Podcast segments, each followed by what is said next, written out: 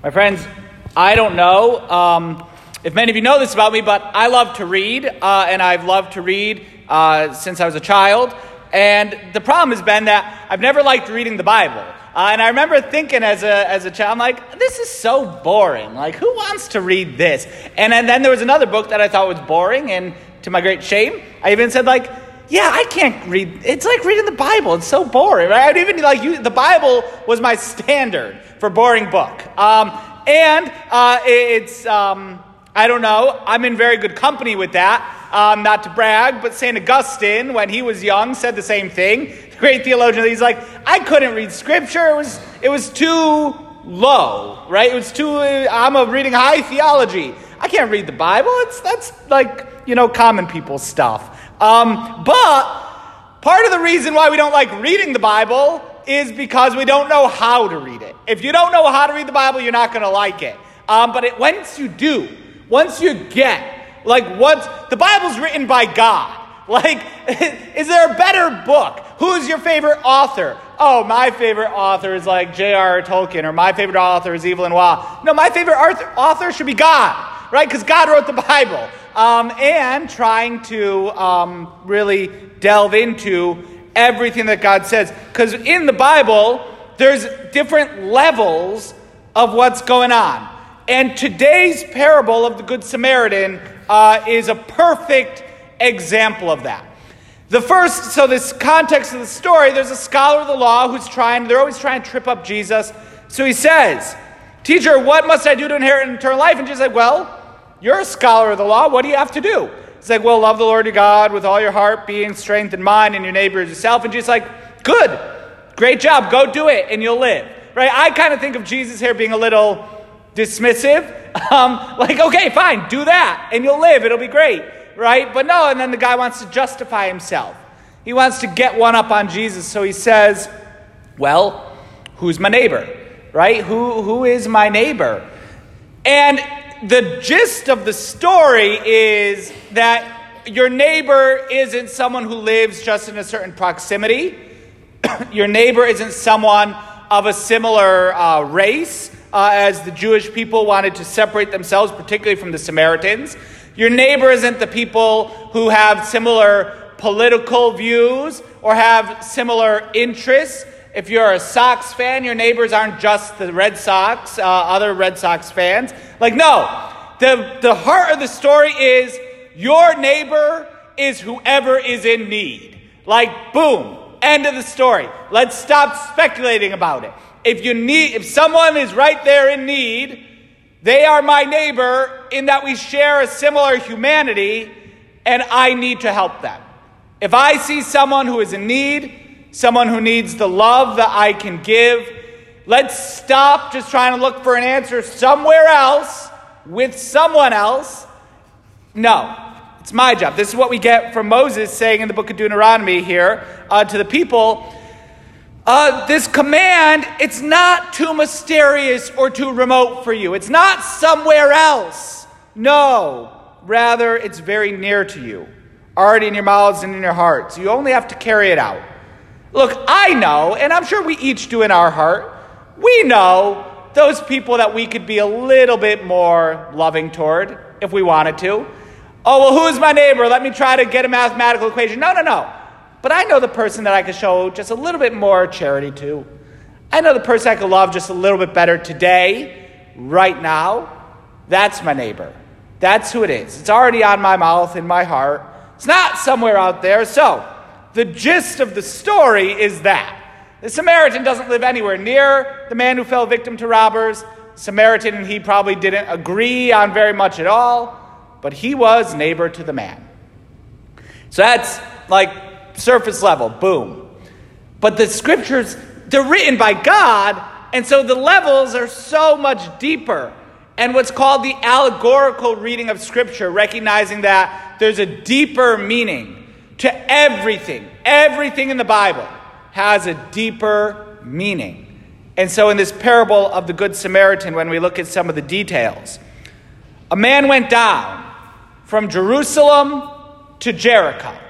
Now again, Jerusalem, it's where you want to be. right? And Jerusalem stands for heaven in scriptures. Jerusalem is heavenly Jerusalem, right? Jericho is the city of the world. And so someone's going down from heaven to the worldly city. And that this is meant to symbolize humanity, Adam and Eve, but all of our humanity, because going down, being created in the mind of God, and then entering into the worldly city, what happens to Adam and Eve? They fall victim to robbers, the devil, who beats them. This is our humanity. What happens to humanity? Humanity and human nature falls victim to robbers. And this robber, the devil, strips us of our dignity, strips us of that grace through the sin that we committed. And they beat him because humanity now is weakened. Our human nature is weak. St. Paul says, why don't I do the good I want to do? And all of us have that experience. My will is weak. Why? Well, because I am weakened, because I've been beaten, and sin beats us up. And then they went off, leaving him half dead. Not all the way dead. See, this is one of the errors of some of the Protestant denominations, the doctrine of total depravity, that we are all the way dead. Human nature is totally destroyed. No. But it's half dead. Human nature is not too much to brag about all on its own. It's weak. It's been beaten. It's been stripped. A priest happened to be going by. Temple sacrifices. Can they help our humanity? Can sacrificing the blood of bulls and goats help us? No. A Levite, similarly of that priestly caste, but also the law. Can the law help us? Is the law going to fix my broken humanity? No.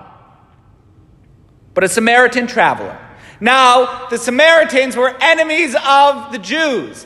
The Samaritan would have been this guy's enemy. When we sinned, when humanity sinned, and all of our personal sins, we become enemies of God in that we have offended God. We've separated ourselves from God. But God doesn't let that offense stop him. Rather, a Samaritan traveler came. The way that our Lord God, who is the true good Samaritan? Our Lord and Savior, Jesus Christ, who took upon himself our human nature. A Samaritan traveler came, and our God was moved with compassion, seeing us in such a state. And so what does he do? He approached the victim. He came to us. He poured oil and wine over his wounds. Oil and wine, these are two of the things we use in our sacraments. The wine that we use for the Holy Eucharist and the oil that we use in baptism and in confirmations and in the anointing of the sick.